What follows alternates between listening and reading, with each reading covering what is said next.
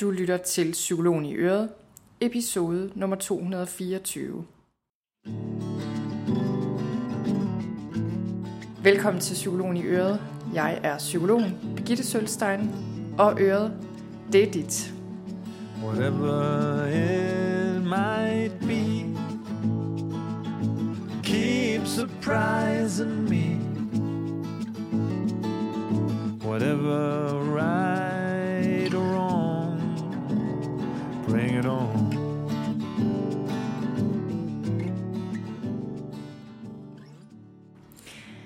Velkommen til. I dag skal det handle om træning og stress.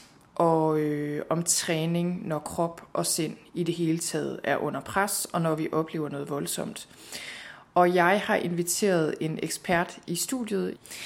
Jeg har haft en samtale med Anna Bogdanova om det her emne, fordi hun er en kvinde, en træningsekspert, der ved rigtig meget om det her emne. Og jeg har haft Anna Bogdanova med her i podcasten tidligere. Vi havde en samtale, det ligger i hvert fald et par år tilbage, nok også tre år tilbage, og den er der rigtig mange af jer, der har været glade for. Jeg kan kun anbefale, at man går ind og lytter til den. Den handler også om stress og træning og andre interessante ting.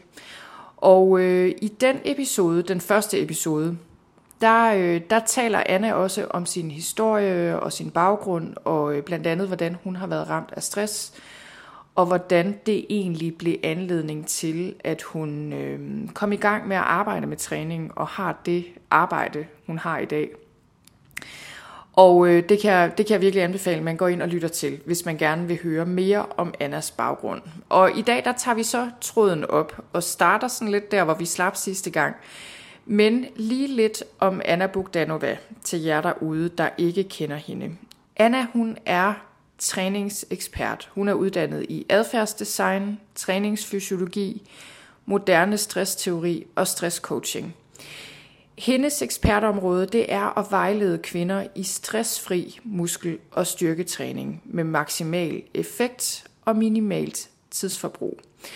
Anna hun har haft rigtig mange kvinder igennem, mere end 14.000 kvinder igennem online træningsforløb, og så har hun også udgivet en række bøger, og hun er fast træningsekspert for magasinet Fit Living. Så øh, i den her samtale, der taler vi om forskellige ting, men som sagt, så samler vi tråden op fra sidst, snakker om, hvordan det har været. Altså det har jo været nogle hårde år for os alle sammen, med corona og med krigen i Ukraine her i foråret.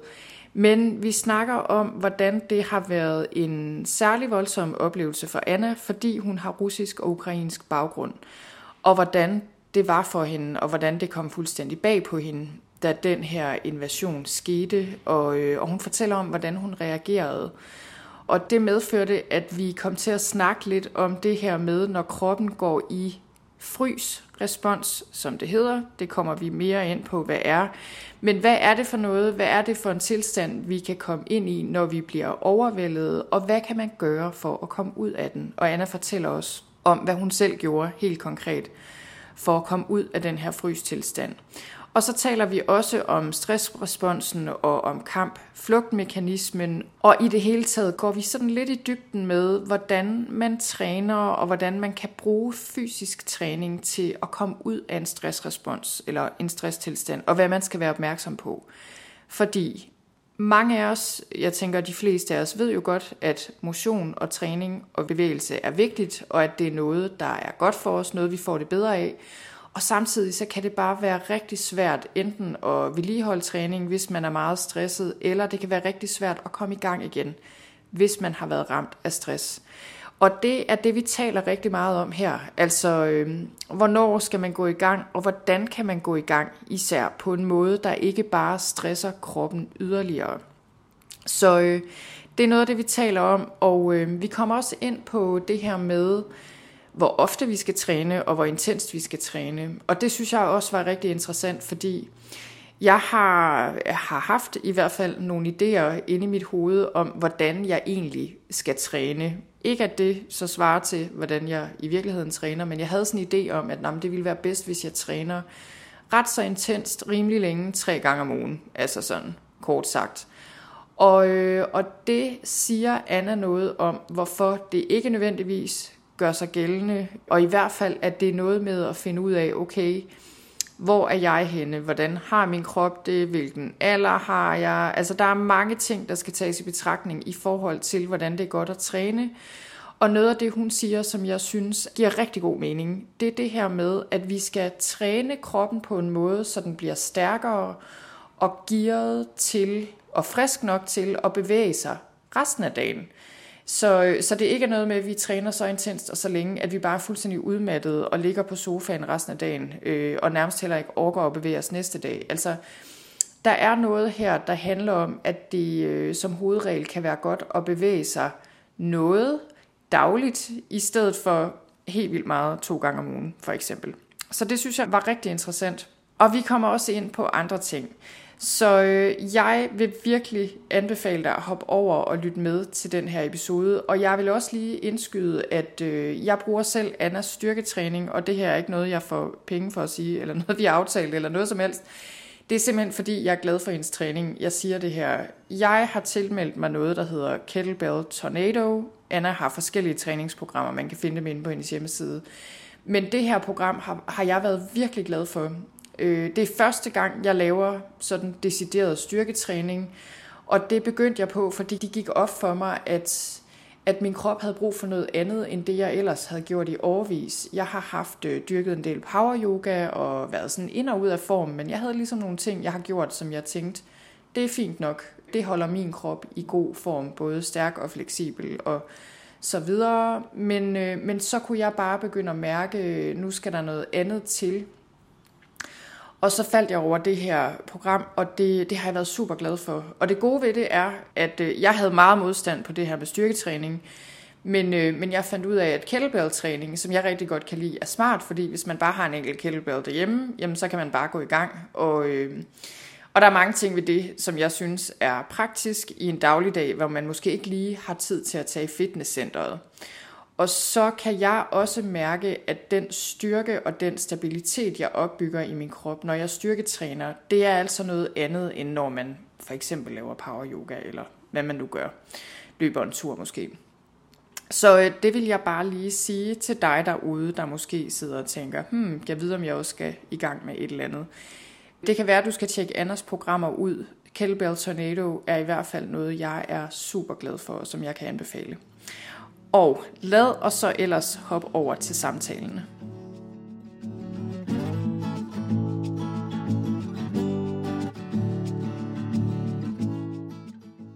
Velkommen til min podcast, Anne. Tak.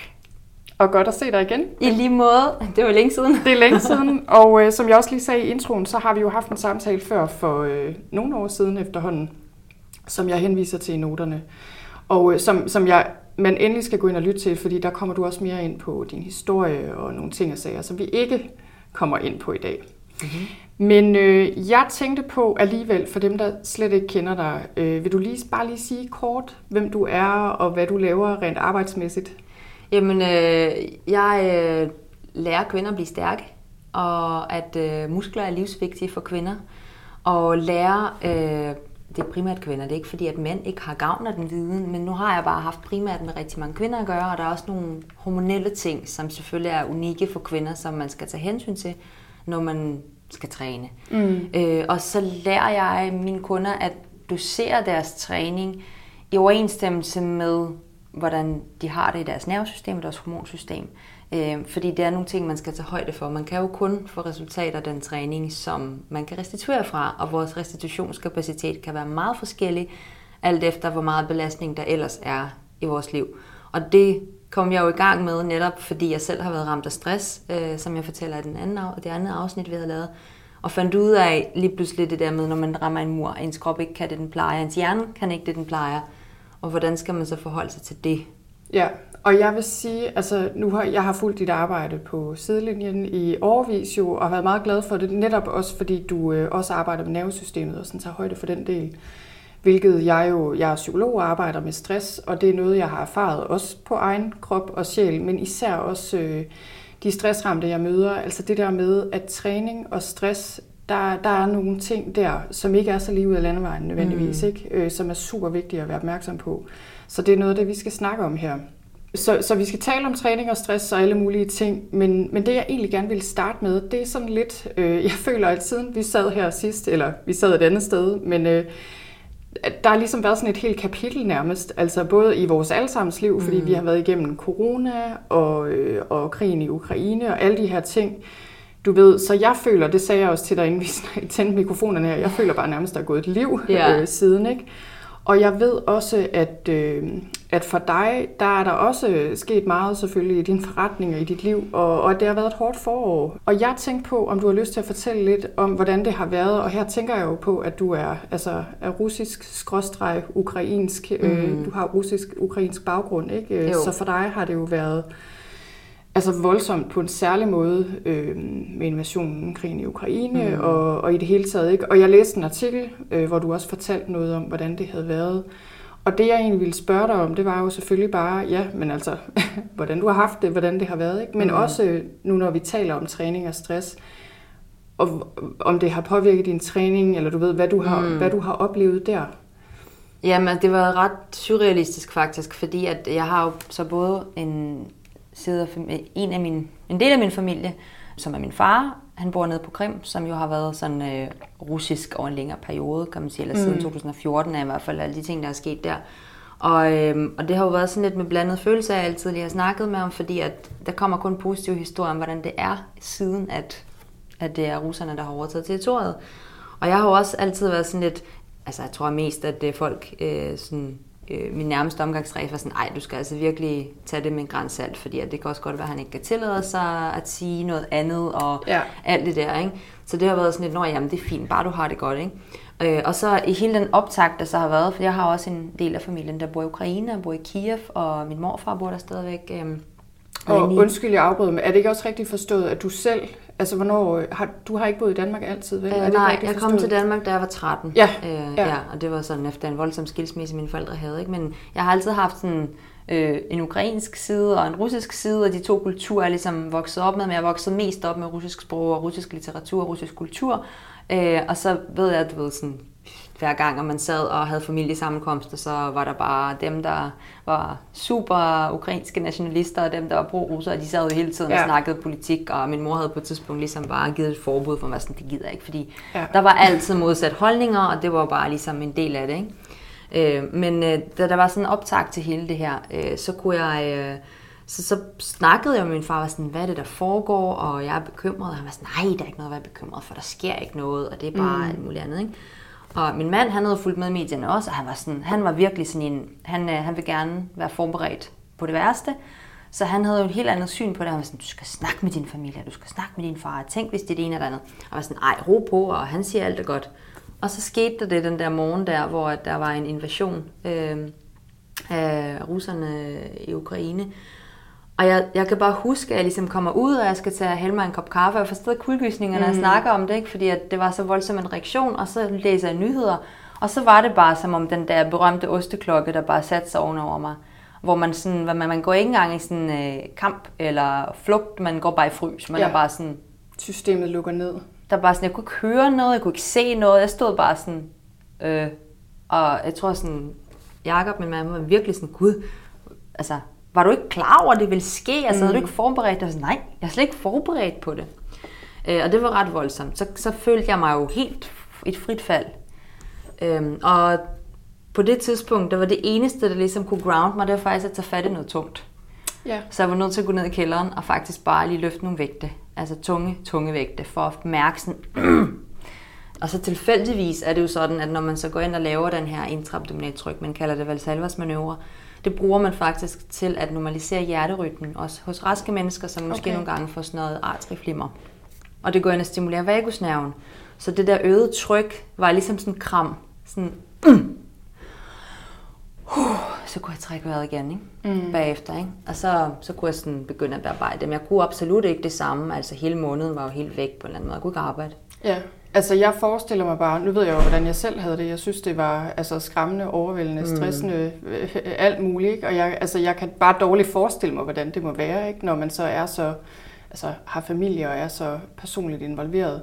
Mm. Og man kan sige, altså hvis vi skal gå videre til at snakke lidt om det her med nervesystemet, som du også sagde, nu sagde du det lige selv, ikke kamp, flugt, frys.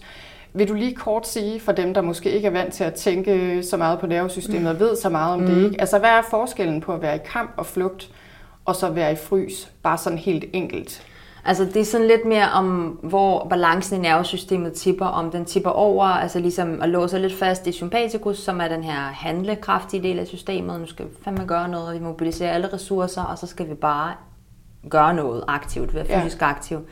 Ellers så overstimulerer man, altså switcher man over i parasympatikus, og som er sådan en, jeg gemmer mig lige under dynen og venter til at gå over aktivt, ja. øh, fordi det er måske den sikreste situation. Altså det foregår ikke bevidst overhovedet, det er bare det, man tipper bare den ene eller den anden vej, og man kan sige, at i den erfaring, jeg har haft med folk, der har været ramt af stress, så har jo øh, i sidste afsnit, der talte vi jo om det her med, at der er forskellige faser af sådan. Ja. Det er sådan, stress er jo lidt ligesom at øh, køre kortet igennem og hæve nogle penge. Ikke? Øh, og nogle gange så er det en lille hævning, og så kan det godt være, at man så har haft nogle små hævninger over en lang, længere periode, og så stille og roligt, så rører man over i, at man har alt for meget energi og kører på adrenalin og sover ikke, og man ligesom kører, kører, kører, og så boom, så crasher man, ikke? Fordi så er der ikke mere at trække af, og hjernen har registreret et stort overforbrug af energi, og nu siger den, hey, du har faktisk ikke ressourcerne til det her, så vi lukker for energiforbruget, så du kan ikke noget. Man kan ikke stimulere ja. sit stofskifte, man kan ikke, altså man er bare sådan et, og det er ikke, altså bare for at sige, det er ikke noget, fordi man har skadet noget, det er bare sådan en, en sikkerhedsmekanisme, øh, lidt ligesom når relæet slår fra derhjemme, ikke? Ja. Bare sådan, jeg tænker nogle gange på det ligesom runners high, du ved. Jeg har mm. sådan et begreb, jeg kalder workers high, fordi ja. folk kan også få det sådan med deres arbejde. Der kommer den der periode, hvor man bare kan det hele, og lige pludselig så crasher ja. man. Og det, er sådan, det kan være brændslukning på brændslukning på brændslukning, fordi man er sådan, og det jo sker jo også rigtig meget hos handlekraft til mennesker, fordi man er bare sådan, skal kraftet med gøre noget ved det her, ikke? Jeg skal agte, jeg skal fikse det, jeg skal sørge ja. for at overleve, ikke? øh, indtil man så faktisk rent fysisk ikke har ressourcerne. Og så switcher man over i den her frys. Men hvis det er, at man bliver ramt af noget, som er meget voldsomt, det kan være, for nogen kan det være en fødsel, for nogen kan det være en eller anden traume, for nogen mm. kan det mhm. være sådan en, altså sådan en akut ting, som opleves af nervesystemet som værende så voldsom, så er det som at bare hæve hele pensionsopsparing på en gang. Og så ja. kan man godt komme til at ryge over i frys, fordi ja. at man er bare sådan lidt, wow, jeg havde ingen penge på kontoen til den her slags. Øh, jeg var ikke forberedt, vel? Ja. Og jeg synes, altså, jeg synes bare, det er rigtig godt at tale om, altså i det hele taget det der med at snakke lidt om nervesystemets tilstand, og at det betyder noget for, øh, ja, hvordan vores krop har det selvfølgelig, hvordan mm. vi har det, men også for, hvad vi så skal gøre, altså hvordan vi skal træne, og hvordan vi kan hjælpe vores krop bedst muligt. Og jeg synes bare, det er meget interessant. Nu, nu sagde du det lige, men jeg tænkte egentlig, det var meget godt lige at høre igen det mm. der med, hvis man er i en frys tilstand, jeg sagde også lige til dig, inden vi øh, tændte for mikrofonen her, at her fra morgenen jeg ringede min, min mand og sagde, at min søn havde haft et epileptisk anfald. Mm. Og det er sådan noget, der sender mig i en frystilstand, især hvis jeg ikke er hjemme, du ved, mm. for jeg kan ikke rigtig gøre noget. Du kan noget, faktisk ikke handle. Men jeg bliver altså helt desperat, og du ved, altså, eller det rent mentalt øh, er jeg okay, men du ved, min krop reagerer på sådan en særlig mm. måde. Og så opdagede jeg det, da jeg kom ned i det her gym, der er der, hvor jeg bor, at lige pludselig så den her vægt, jeg plejer at træne med, min mm. kettlebell, virkede bare så tung. Mm. Altså ligesom jeg tænkte, okay, hvor er alle mine kræfter henne? Eller sådan, ikke? Og det var det der med, at de var bare sævet ud øh, lige pludselig, ikke? Men hvad vil du sige, øh, hvis man oplever, at man er i den her frystilstand? Prøv, du sagde lige lidt om det før, ikke? Mm. Men, men hvad kan man gøre? Hvad er gode ting at gøre for sådan at, at få kroppen ud af den tilstand? Altså man kan sige, rigtig ofte så, så der er forskellige ting, man kan gøre, og folk har forskellige behov ofte hos nogen, så altså det handler om, om på en eller anden måde at øh, få tændt for sanserne igen, for der sker, der sker for en anden form for en nedlukning for, for alle sanser, øh, så man får sådan lidt tunnelsyn, altså bogstaveligt talt i virkeligheden. Ja. Ikke? Så det handler om øh, ofte at overbevise nervesystemet, om der ikke er fare på færre. Om ikke andet, så er den ikke så stor, som du lige havde forestillet dig, eller som du har reageret, fordi i forhold til stress, så handler det selvfølgelig både om den reelle mængde belastning, men nogle gange handler det også om oplevet mængde af belastning. Ja. Og der kan man arbejde med det, fordi at der, det, er sådan, det handler om, hvordan lærer du dit nervesystem at fortolke fare. Mm. Og sørge for at sige, okay, en lille fare er en lille fare, den skal faktisk kun iværksætte en lille stressrespons.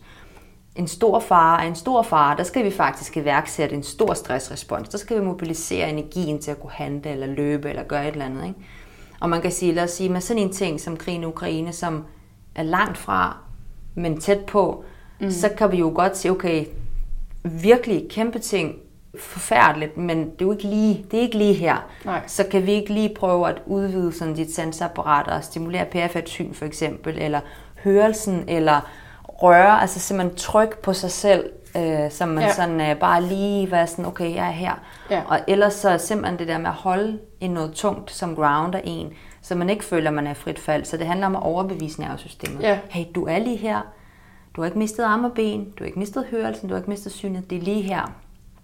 Ja, Så det så det giver rigtig god mening. Ja. Ja, sanseinput, altså det er også noget af det, jeg arbejder meget med faktisk. Sansevækning, eller hvad skal Mhm. man sige, ikke? Fordi min, min erfaring er også, hvis man er meget stresset, eller angst, eller deprimeret, mm. så er det ligesom, om man er kommet ind i den her tilstand, ikke? Øh, mentale, fysiske tilstand. Og netop som du siger, ikke? Og ligesom få nogle sanseindtryk, hvor, hvor man fortæller kroppen, okay, altså der er en fugl, der synger, eller der er en bil, der kører, eller mm. vand på huden. Øh, For eksempel her i morges, der gik jeg faktisk op, fordi der var en spand, du ved, mm. øh, der var en spag, så fik jeg en kæmpe spand koldt vand i hovedet, ikke? Det var Ja. bare sådan, okay, godt så, ikke? Vi Jeg er lever. her. Jeg kan her, mærke det, og, det er koldt. Altså, himlen er blå, og der, Ja. der er ikke sket noget, vel? For ligesom lige at komme tilbage til her og nu. Mm.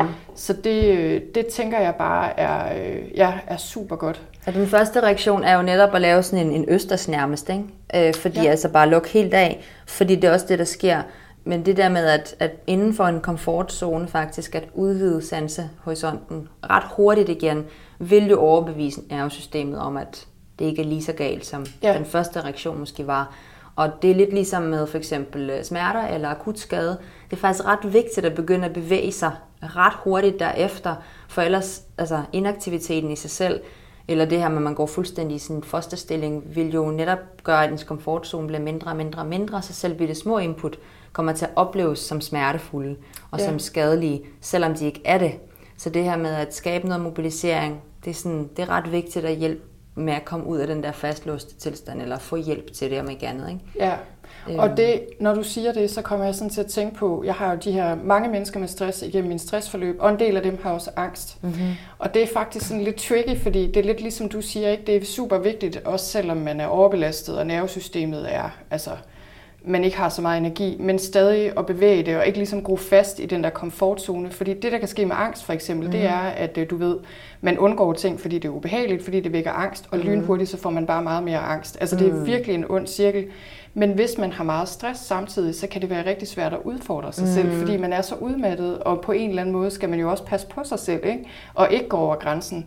Og der synes jeg nemlig, øh, og, det, og det er også en af grundene til, at vi sidder her, fordi jeg har tænkt så meget over, også i forhold til mig selv, hvordan er det, jeg bibeholder min styrke og bliver ved med at træne, mm. altså på en eller anden måde passer på mig selv, men ikke kommer til at overbelaste mig selv, eller mit nervesystem for den sags skyld. Ja, for det er frygten for at overgøre det eller gøre skade på sig selv, om det så handler om skade eller om stress. Det er jo sådan lidt Ja. det samme princip i forhold til, at man er jo bange for at gøre det værre på en eller anden måde. Og så er det så, at, man, at den frygt ligger sig som en ekstra belastning. Det betyder, at hvis du for eksempel går i gang med en aktivitet, som du forventer kan komme til at gøre det værre, så vil du allerede have alarmeret nervesystemet og har skabt en kemisk reaktion i kroppen, som lidt minder om inflammationstilstanden, som så gør, at det opleves mere voldsomt, end det ellers ville være, hvis du egentlig ikke havde nogen overbevisning om, at det her det måske var skadeligt for dig. Ja, Så den her frygt for at gøre skade på sig selv, skal man virkelig arbejde med, fordi at vi er ret robuste.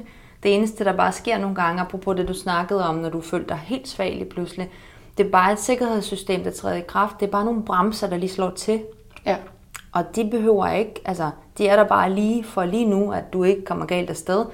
Men det er bare en bremse. Man kan også tage foden af den på et tidspunkt. Altså stille og roligt lære at speede op igen. Men den dosering er jo selvfølgelig vigtig. Så det er sådan, når man går i gang med det, så tror jeg i hvert fald i forhold til træning, øh, efter en lang træningspause, eller efter stress især, øh, eller efter en skade for den sags skyld, så tror jeg, at der stadigvæk mangler en eller anden forståelse for, at det ikke er, enten laver du ikke noget, eller så løber du 5 km. ja, ja, lige præcis. Måske skal du bare løbe 10 skridt. Ja. Altså, det er sådan, åh, det er for lidt, men den snak kan vi så tage bagefter med for lidt til, i forhold til hvad, ikke? Men det er sådan, træning er jo egentlig bare igen sansestimuli med forskellige grader af anstrengelse eller forskellige grader af intensitet, forskellige grader af aktivering af nervesystemet, så det handler om at finde en passende dosering til lige præcis der, hvor du er lige nu og føler dig tryg. Fordi at når du gør det, så vil du udvide din komfortzone. Hvis du kaster dig ud i, altså jeg kan huske, dengang jeg var stresssygemeldt, ikke, så var der den der anbefaling om, at så skulle man fem timer i spinning øh, eller et eller andet, for at øh, rehabilitere sig selv. Og det var for at få stressen øh, ud af kroppen ja, eller noget. præcis. Ja. Ikke? Den gamle opfattelse af, at man skal bare brænde de der stresshormoner af. Og sådan, nej, det er ikke sådan, det fungerer. Så det handler om dosering, og det ja. handler om en forståelse af, at Øhm, altså apropos det der med angst, du sagde, ikke? jeg møder rigtig mange folk, der har været øhm, stresssygmeldte, som øh, faktisk, når de begynder fysisk aktivitet, så begynder pulsen jo at gå op, ja. og hjertebanken, og det er allerede forbundet med noget andet negativt. Så folk har faktisk angst for at få pulsen op, og og der, kan, der, der vil jeg aldrig nogensinde sige, så skal du, du, ved, du skal bare overbevise dig selv om, at det ikke er sådan. Fordi det er en reaktion fra nervesystemet, og du kan ikke kognitivt overbevise om det. Du er faktisk nødt til rent fysisk og fysiologisk skabe nogle andre vilkår.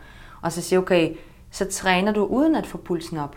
Det der, hvor styrketræning er rigtig, rigtig godt, især ja. hvis man laver få gentagelser med sådan en god øh, udfordrende vægt, men man ikke, altså, så holder man lange pauser.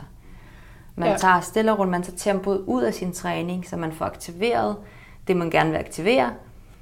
Men man får ikke udløst de der symptomer. Og så kan man stille og roligt starte op, ikke? sådan lidt, okay, jeg kan godt mærke, at jeg lige er ved på pulsen op, men så holder en pause, så kommer man ned igen, og så har man haft en succesoplevelse. Jeg havde pulsen lidt oppe, og det var faktisk rart bagefter. Og det er jo en, det er jo en længere proces. Og som en sidebemærkning, vi behøver ikke nødvendigvis dykke ned i det nu, det kan vi gøre senere, måske på et andet tidspunkt eller noget. Men der er jo en ting, der kommer ind i den her proces med at give sig selv plads til at kunne komme ind i fysisk aktivitet igen.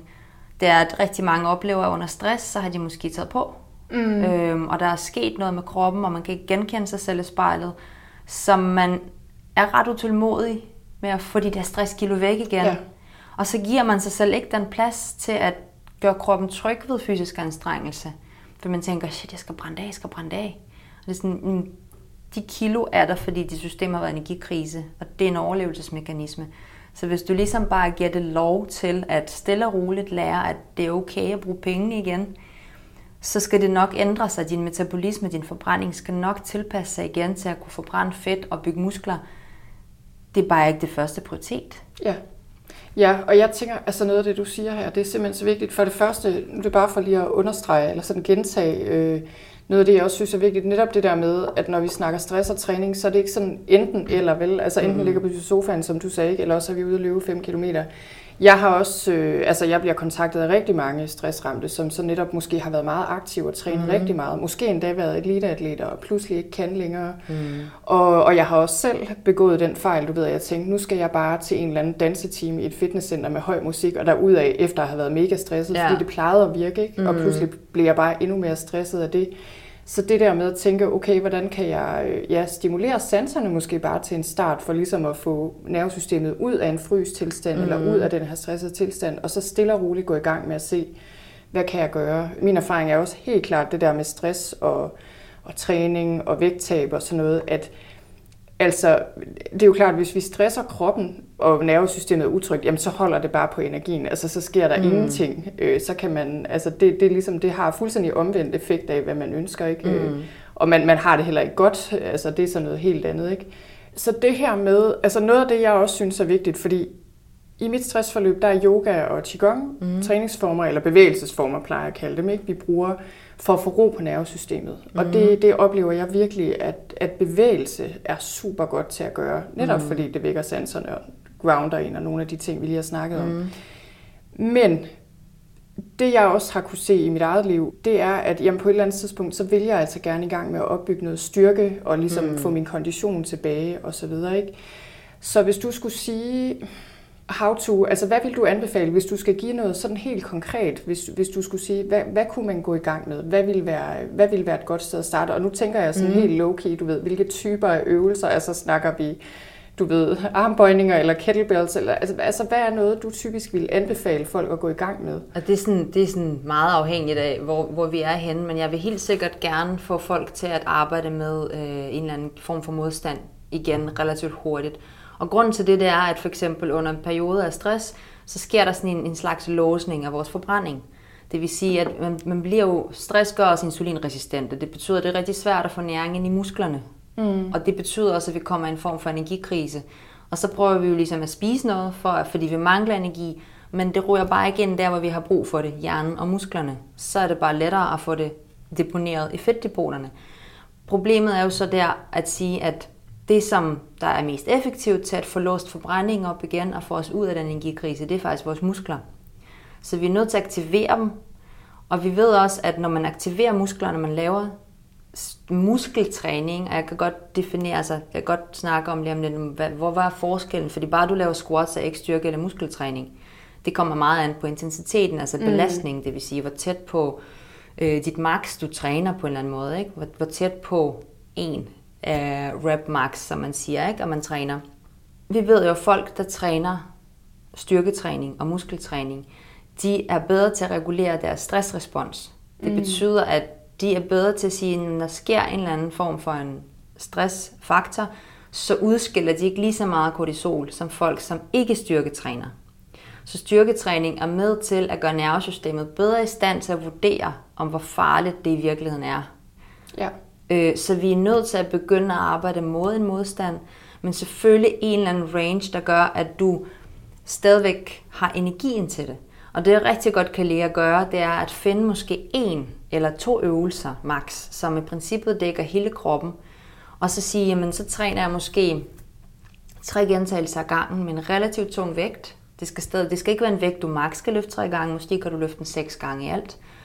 Og så, så lavt et antal gentagelser, fordi at det er for det første krævende for rigtig mange mennesker, at øh, i forhold, især efter en periode med stress, og en periode, hvor sanserne har været sådan lidt slukket måske, eller overstimuleret eller understimuleret, det er svært at opretholde vores kernestabilitet. Mm. Så hvis vi begynder at træne med mange gentagelser, så risikerer vi ligesom at miste opspænd ret hurtigt, og det gælder både mave og ryg og diafragma og bækkenbund. Så jeg kan godt lide at sige, okay, så hellere træne med en vægt, hvor du virkelig er nødt til at være fokuseret. Du kan ikke se fjernsyn samtidig, du kan ikke noget. Du skal faktisk lige anstrenge dig lidt. Men det er få gentagelser. Når du så gør det, så er det faktisk ret effektivt til at holde fast på din muskelmasse, selvom måske du ikke lige nu har sådan øh, adgang til byggeklodserne til at bygge dig selv op igen. Eller hvis nu man for eksempel har, der er mange, der oplever spiseværing faktisk i en periode med stress, mm. så de får ikke nok energi bogstaveligt til, til at holde på deres muskler, men hvis de styrketræner ret tungt samtidig med, så holder de bedre på deres muskelmasse, som er jo den her vigtige ressource til, at vi kan hæmme inflammationen og få vores forbrænding i gang igen efter stress. Ja. Og så skal man træne med lav volumen, som man siger. Det vil sige maks 20-25 gentagelser i alt per træningspas. Så det vil være sådan, øh, sige, maks syv runder af tre ja. gentagelser for eksempel. Ja, det er ret lidt egentlig. Det er ret lidt, ikke? Ja. fordi ellers så er man sådan 3 gange 10 og la la la, alt det der. Ikke? Sådan, men der får man også relativt hurtigt pulsen op. Man kan også, øh, man begynder også at bygge, opbygge træthedsstoffer, som man heller ikke er så effektiv til at øh, arbejde under koncentrationen af, når man har været inaktiv eller stresset lang tid. Øh, så det der med at være så frisk som overhovedet muligt, træne en vægt, der udfordrer den nok til, at du bare er nødt til lige at spænde op for at overkomme modstand, og så holde samlet mængde af gentagelser ret lavt. Ja. Så jeg plejer ja. at sige til folk, at i stedet for 3 gange 10 prøv at træne 10 gange 3 Ja, altså minutter. Eller gentagelser. Nej, gentagelser. Ja. Så så hellere ligesom, samtidig så får du faktisk løftet flere kilo, ja. hvis du tager en, ja. øh, per træningspas, hvilket giver dig en større træningseffekt og hurtigere få genopbygget muskler og styrke ja. osv. Og hvad tænker du om, altså nu er det jo lidt et retorisk spørgsmål, fordi øh, jeg tror godt, jeg ved, hvad du vil sige, fordi jeg har hørt dig tale om det her før, ikke? men det der med intervallet, altså hvor ofte man skal træne. Fordi nu, øh, nu ved jeg ikke, om der er forskel på det. Det er jeg ikke sikker på, at der nødvendigvis er, når man er stresset og ikke er specielt stresset. Men jeg ved i hvert fald, for, for mit eget vedkommende har jeg haft sådan en idé inde i mit hoved i mange år, mm. Om at hvis jeg skal være i god form, så skal jeg træne i hvert fald tre gange om ugen, sådan rigtig intenst, time halvanden. Altså sådan, det er både sådan med yoga og styrke mm-hmm. og det mhm. ene og det andet, ikke? Sådan lidt og så, det, det synes jeg ligesom, det er det. Øh, og resten af dagene træner jeg egentlig ikke. Altså, så skal jeg have nogle dages pause også. Ja. Men øh, så har jeg hørt dig sige tidligere, at det er måske ikke helt sådan, det øh, nødvendigvis hænger sammen, hvis man vil opbygge en god form. Og jeg har også erfaret, må jeg sige, mm. At, øh, at nu hvor jeg er begyndt at træne på en anden måde, sådan lidt mere blidt, men mere mm. i det daglige, at det giver bare noget helt andet. Mm. Kan du prøve at sige lidt om det? Ja, altså der er jo ikke noget galt med at træne tre gange en time om ugen, fordi der er der også rigtig mange, der får rigtig fine resultater med. Men der er bare rigtig mange forudsætninger for, altså et, du har god bevægelseskvalitet, du sover godt om natten, mm. du får nok mad, og det rigtige slags og så videre, og sådan nogle ting. Ikke? Og hos de fleste sådan in real life, så ser jeg, at de har faktisk ikke, de har ikke øh, en god nok bevægelseskvalitet til at blive ved med at lave noget så mange gentagelser, som man gør, når man træner i en time. Øh, og det er ikke, fordi man ikke kan komme til at gøre det, men man skal bare ofte starte et andet sted. Og jeg ved, at jeg kan sagtens selv træne en time ad gangen, men det er kun i ferien. Ja. Hvis jeg gør det under sådan en helt almindelig arbejdsuge med alle mulige ting, jeg skal være opmærksom på, så, øh, så falder jeg ud af min træningsrutine i et par uger, fordi jeg simpelthen bare bliver for træt ja. og for udkørt. Og vores energiniveau ligger jo, altså vi har jo sådan en set point, af hvor kroppen den er sådan ret god til at sige, okay, her er energiforbrug, og her er energiindtag. Så hvis vi ligesom overskrider for hurtigt energiforbruget, så bliver der hurtigt lukket ned for ja. det. Alle mulige, på alle mulige måder. Man kan få ondt, man kan få overdrevet muskler, man kan bare være sådan, at overgår det ikke. Eller bare ikke kunne løfte mere. Ikke? Så det jeg i hvert fald ser har høj effekt, det er, ens hjerne-muskelforbindelse bliver bedre, når du træner noget ofte, og du er mm. frisk samtidig med. Ja. Så det er derfor, jeg ligesom begyndt for ret mange år tilbage efterhånden at sådan stille spørgsmålstegn ved den klassiske fitnessmodel, øh, og sige, at den virker, når man er i 20'erne faktisk. Mm. Altså, ja. Og der, der er nogle andre ting, man har en anden restitutionskapacitet, men for folk, der begynder at ligesom ramme 30 plus, og har en masse forpligtelser, en masse bekymringer, en masse andre ting, der dukker op, så er det bedre at ligesom, fordele træningsmængden ud over ugen og hellere træne mere intenst, men kortere tid og være friskere. Så får du skabt læring på en helt anden måde. Så lærer du faktisk at blive mere effektiv øh, med din hjerne-muskel-forbindelse. Det betyder, at når du træner, får du øh, aktiveret en større mængde muskelmasse, så du får en bedre træningseffekt. Og samtidig med det, så er det så lille et energiforbrug i din dag, at du faktisk har energi til at bevæge dig resten af dagen. Ja. Så det handler rigtig meget om at sætte det lange lys på og sige, okay, lad os nu sige, at øhm, når jeg træner med kettlebells, øh, jeg har sådan et øh, yndlingsprogram, jeg kører, når det er, at jeg er max stresset. Det er ret simpelt, jeg ved, at det kører. Det er lavt træningsvolumen. Og så, når jeg så er færdig med de 10 minutter, så springer jeg op ad trapperne i metroen. Mm. Altså, så gider jeg godt lige at overhale nogen på trappen, i stedet for bare at stille mig på rulletrappen ja. og stå og sådan svare på en mail eller sådan noget, fordi det kan jeg lige så godt, men så står jeg, ikke? Og det er jo sådan små ting, ikke? Men det løber op. Ja. Og en rigtig stor mængde af, hvad skal man sige, vores energiforbrug i løbet af dagligdagen, hører faktisk ind under det her NEPA, Non-Exercise Physical Activity. Men hvis man kører os selv i bund på en time, så kan du tro, at du kommer til at bevæge dig mindre ja. resten af tiden. Øh, helt ubevidst. Så vil man være sådan, har også trænet det, jeg ja, ikke så kan jeg godt lide. Trappen, vel? Det kan jeg godt genkende, og jeg tænker, at det her det er rigtig vigtigt. Altså, jeg kan godt genkende det der med, enten har jeg trænet på en måde, der ligesom giver mig altså kroppen til bevægelse resten af dagen, mm. og også næste dag, eller også så er jeg så træt, altså at dagen efter kan jeg godt mærke, okay, nu skal jeg i hvert fald ikke træne igen, eller du ved. Og mm. det, øh, ja, det er meget interessant, og jeg tænker især også med stress, netop fordi energiniveauet kan være så lavt, og også det der med, at der er grænser for, hvor meget man kan udfordre kroppen, ikke? At det der med en lille bitte mængde, er meget bedre og så jævnlig, end det der med at tænke, mm. om så må jeg vente et halvt år, til jeg eventuelt kan gå i gang med at træne sådan rigtigt igen. Ja, for det der ofte sker, ikke? det er man sådan ja. man tænker, jeg skal tilbage til det, jeg gjorde før, og så venter man til, man er i form til det. Men man kommer jo ud af form for hver gang, man ikke gør noget. For hver uge, ja. så bliver man jo dekonditioneret. Og det har man jo også set for eksempel i den moderne smerteforskning, der man skal bare folk i gang med at bevæge sig efter operationer, efter skader, efter alt muligt, for ellers så bliver det dekonditioneret. Og så skaber det sådan en kronisk inflammationsloop, der gør, at man får mere ondt, jo mindre ja. man laver nærmest. Øh, sådan, der er sådan en kemisk reaktion, der foregår i forhold til oversensitivisering ja. af nervesystemet. Ikke? Så man skal bare i gang. Men man kan se det på den her måde, at når man har været ramt af stress, og har været energikrise, fordi kroppen ligesom lukker ned for nogle ressourcer, og den lukker jo ned for opbygning. Så i de første faser, der hvor du siger, at man kan bare køre på den her working high? Ja der, der har man jo faktisk øh, mobiliseret alt, hvad man havde. Muskler, knogler, fedt, whatever, ind i blodbanen, øh, og så bare forbruge det på, hvad du ja, nu har gang i lige føler, nu. man har rigtig mange ressourcer. Så man føler, man har ressourcer, men man har trukket over på nogle ret vigtige strukturer i sin krop på en eller anden måde. Ikke? Det er pensionsopsparing, der er højrenter. Ikke? Ja.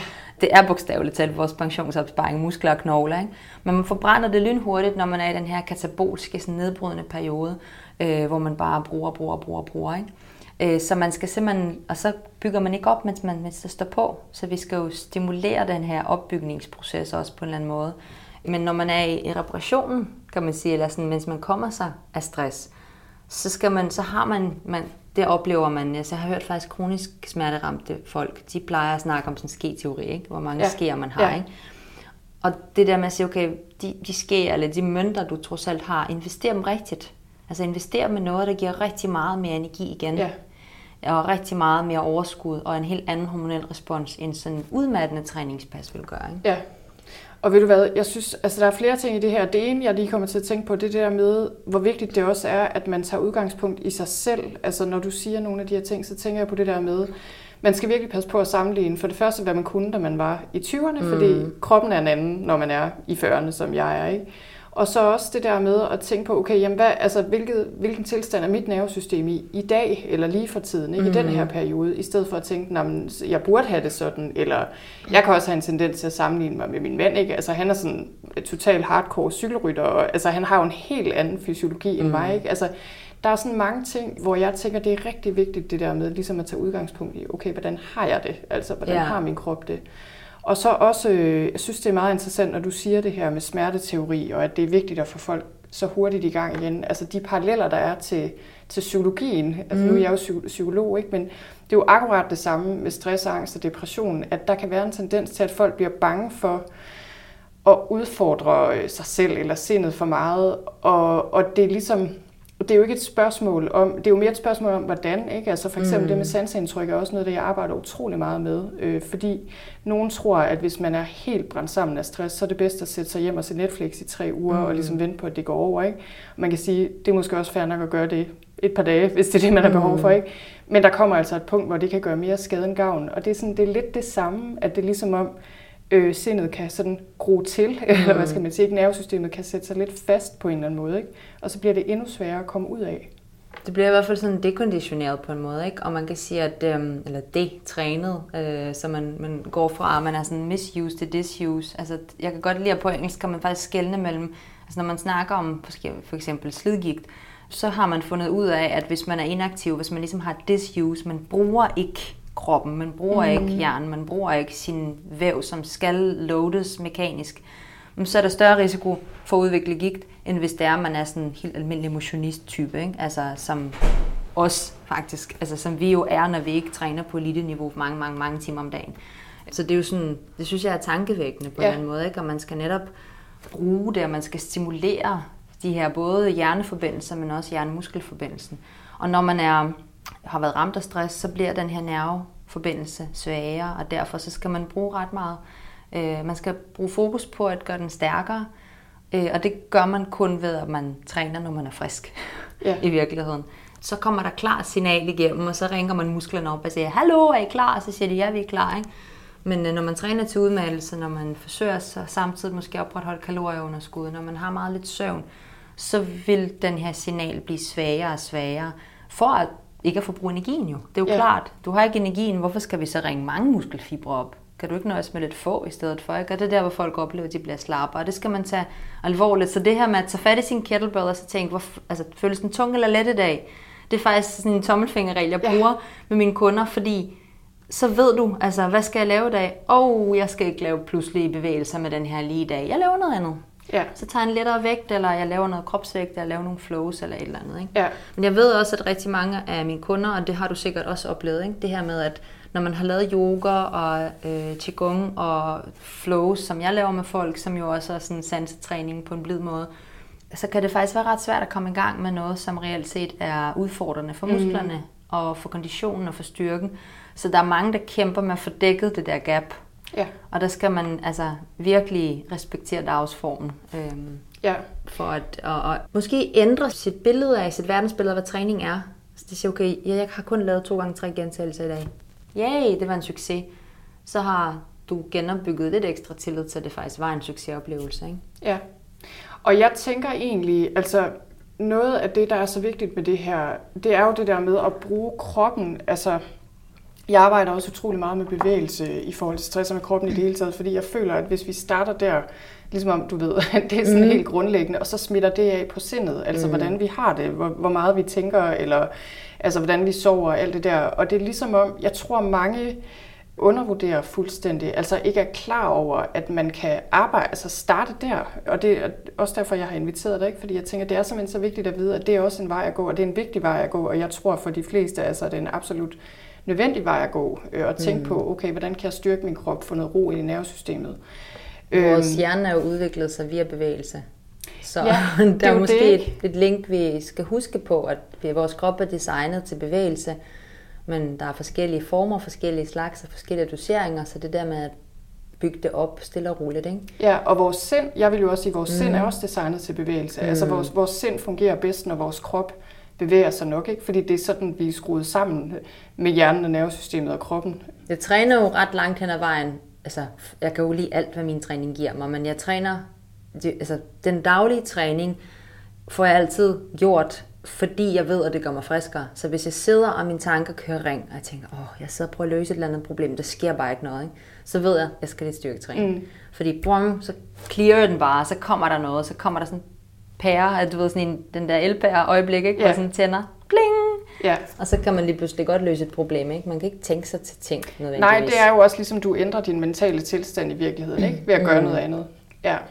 Så jeg kan for eksempel fortælle det, der skete her i morges, da jeg så trænede med mm. den her kettlebell. Og jeg kan så også sige, at grunden til, at jeg træner med kettlebells, er fordi jeg er gået i gang med et af dine programmer, som jeg er super glad for. Kettlebell Tornado hedder det. Mm. Og det er netop, altså præcis som du siger, man skulle næsten tro, at vi havde aftalt det her, men det har vi ikke. præcis som du siger, har jeg haft det sådan, at i mine 20'ere, ej, mine 20'ere løb jeg måske også, men du ved, mine 20'ere og 30'ere har jeg trænet yoga, det har været sådan lidt poweragtig yoga, jeg følte egentlig, at det har holdt mig i vældig god form, mm. og sådan på forskellige måder, ikke? fleksibel og stærk, og egentlig sådan rimelig men så er det som om, der kom et punkt, hvor jeg tænkte, okay, nu er det som om, det ikke rigtig er nok. Og samtidig havde jeg nemlig også lidt svært ved, hvad skal jeg så? Altså jeg kunne ikke ligesom lige se for mig, at jeg skulle stå i et eller andet fitnesscenter og løfte mm-hmm. vægt. Eller Jeg kunne slet ikke, altså det er slet ikke det billede, jeg har af mig selv. Og så begyndte jeg, så faldt jeg over dit program mm. øh, og tænkte, en kettlebell, det er smart, fordi den kan jeg have derhjemme i stuen, mm. og det er sådan meget enkelt, og det kan jeg ligesom forholde mig til på en eller anden måde. Og det har jeg trænet med, øh, jeg tror, jeg har fulgt dit program i, øh, altså nogle måneder i hvert fald. Mm. Og nu er jeg så gået over til mere sådan et helt enkelt program, jeg bare kører som regel nogle gange om ugen. Ikke? Men, men det, der så skete her i morges, det var nemlig, at jeg kunne mærke, okay, det her, det, nu skal jeg lige passe lidt på. Og så fik jeg nemlig hjertebanken på en mm. anden måde, end jeg normalt ville gøre, fordi min krop var så stresset. Og så tog jeg lige en pause og tænkte, mm, du ved, hvad gør jeg her? Og så fortsatte jeg stille og roligt, og så var det som om, altså så, hvad skal man sige, så kom jeg ind i mit normale gear igen. Mm. Det, det er egentlig sådan en efterrationalisering nu, jeg sidder og tænker på det. Jeg tænkte, men jeg trænede jo egentlig bare færdig, og det var jo egentlig bare det. Men jeg tror det, at jeg lige stoppede og lige var ops på det, for det kunne også have været en dag, mm. hvor jeg mhm. måtte sige, okay, vi lader den ligge, jeg må ud og gå en tur, eller ja, yeah. stimulere mine sensorer, eller gøre et eller andet andet, ikke? Men det er jo en rigtig godt eksempel på det her med, hvordan man får nuanceret det, at nogle gange så skal man måske have en længere opvarmning. Man skal faktisk lige i gang, man skal lige få sin hjerne til at frigive ressourcer. Og så kan man begynde at mærke, at nu kan jeg godt få bedre kontakt til mine muskler. Og bare det, at man aftaler med sig selv, at det er okay, hvis jeg bare laver en runde, og kan mærke, at det ikke er der, ja. så er det fint. Men nogle gange så får man bare sin bedste træning ved, at man faktisk lige har givet sig selv tid og lov til bare at stoppe, når man havde lyst, eller overhovedet ikke at gøre det, og så fik man gjort det alligevel, og så varmede det op. Ikke? Jeg ved, jeg har det sådan nogle gange efter Øh, altså jeg, jeg kan være ret slem med min søvn, så jeg kan godt komme til at skip søvn, hvis jeg føler, at der er andre ting, der virkelig haster, eller jeg lige skal et eller andet til stilling til at gøre. Og når jeg så har gjort det måske i en 3-4 dage eller et eller andet, og så altså samtidig så er det jo de perioder, hvor jeg godt kan sådan, at jeg bruger træning som en copingmekanisme, fordi det er også det der med at føle sig sådan, åh, yeah. bare stærk og bare, jeg kan godt det her. Og det kan være et lidt farlig kombo, fordi at når det er, jeg så træner for tungt, når jeg så ikke har sovet nok, så er sådan noget blodtryksregulering fucker lidt med mig, hvis man må sige det sådan. Og så kan man hurtigt blive sådan, puha, altså virkelig lightheaded. Altså jeg kan ja. næsten ikke rejse mig op, så sker der noget med, at ens blodkar ikke nødvendigvis lige øh, lukker sammen på det rigtige tidspunkt og sådan noget. Ikke? Øh, og der skal man ligesom være opmærksom, ikke? fordi at som en person, der har et billede af mig som værende sådan en, jeg er jo altid stærk, eller jeg ja. kan i hvert fald, altså du ved, styrketræning og da da da, så skal jeg selv være opmærksom på, at når jeg har en periode, hvor jeg har trukket veksler på nogle væsentlige behov, som for eksempel søvn, så er det ikke lige der, jeg skal gå ud og makse ud. Og så selvom det måske så er tre gentagelser, og det er kun få, så kan man også godt komme til at ramme for højt. Ikke? Så det der med at sådan, ja, ja man, man kan komme til at hoppe ud i en ekstrem hist eller pist, ikke? Øh, og så bare ligesom sige, okay, det er jo farligt. Så zigzagger jeg bare lidt tilbage. Altså, hov, jeg kommer ja. lidt til at overgøre det.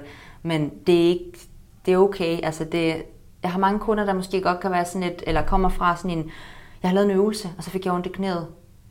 Og så, kunne jeg, eller så fik jeg hjertebanken. Ja. Styrketræning kan jeg ikke tåle, eller squat kan jeg ikke tåle. Sådan, nej, nej, nej, nej. Det er loading. Altså, vi skal, sådan, vi skal til loading.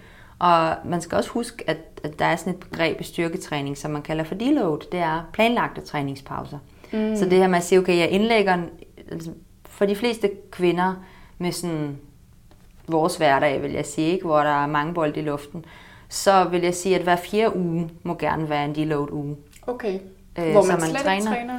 Hvor man øh, enten halverer træningsmængden eller træningsvægten, eller hvor man laver noget helt andet. Så ja. okay, det her det er min yoga-uge. Ja, eller gå tur. Eller gå tur, eller gå i bjergen, eller et eller andet. Så det kan også godt være, det er min sportuge. Det kommer selvfølgelig an på, ligesom, hvor god en grundstyrke man har. Så er der nogle aktiviteter, der vil være lette. Ja. Så det er jo sådan noget, hvor man er sådan, jeg overanstrenger mig ikke til mere end maks 5 ud af 10 i den her uge på en intensitetsskala. Ikke? Hvor at resten kan være sådan en 6 ud af 10 den første uge, en 7 ud af 10 den anden uge, og en 8 ud af 10 den tredje uge, og så ned på en 5'er. Ja. Så man, man, altså det er sådan waving, kan man kalde det, ikke? Sådan bølger, ikke? Sådan, det burde man tænke ind i sin træning. Fordi man træner jo ikke lige intenst hver uge, eller lige, lige højt intenst, eller lige lavt. Det kan man ikke gøre. Man skal helst ligesom ja. have sådan en trappetrinsmodel, ikke? Man ja. bare husk den der deload uge, fordi at de fleste kan være sådan et, hov, det gik så godt, og så ramte jeg muren, ikke? Og man er sådan, hov, havde du husket at holde en træningspause? Nå nej. Ja. Okay, ja. gør det lige, fordi at, så vender man tilbage, så er man, sådan, så er man endnu stærkere, endnu friskere, har endnu mere lyst til sin træning. Ja. Så det er sådan et speed up, back off. Og du ved du hvad, jeg tænker, når du siger det, altså det er lidt det der med, at nogle gange, som du også siger, ikke, du skal også passe på nogle gange, at din personlighed, eller hvad skal man sige, sådan din tilgang til tingene, ikke kommer ind i din træning, og, øh, altså hvor du kommer til at gøre ting, der er uhensigtsmæssige, mm. ikke træne for hårdt, eller hvad det nu er. Og det, det tænker jeg også, jeg ser nogle gange også, øh, ja, med stressramte, både med træning, men med andre ting, netop det der med, at man, man får ligesom sådan en tilgang til træning, eller til det at komme sig over stress, mm. at det bliver sådan et projekt, som man går til på samme måde, som man, som man altid har gjort, som så har resulteret i en overbelastning. Ja, præcis. Så det er det der med lige at tjekke sig selv og sige, jamen nogle dage kan jeg træne på den her måde, andre dage ikke, og jeg skal huske at holde pauser. Det synes jeg er en rigtig god pointe. Og så vil jeg også sige til dig her til sidst, hvor vi skal runde af, altså noget af det, jeg rigtig godt kan lide ved din tilgang til træning, det er det der med, at det tager udgangspunkt i, altså, hvad der er godt for os. Også hvad der er godt for os på sigt.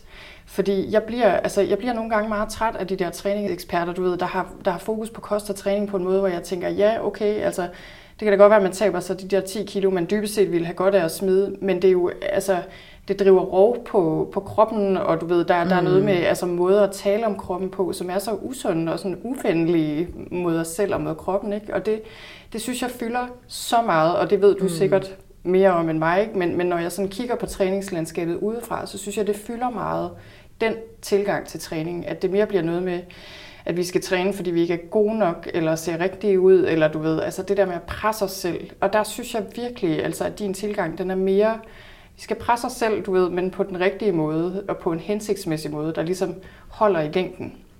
Så mm. øh, ja, så det vil jeg bare sige tusind tak for, og så også bare tusind tak, fordi du ville være med her ja, i dag. men selvfølgelig altid. Tusind tak. Det var fed samtale.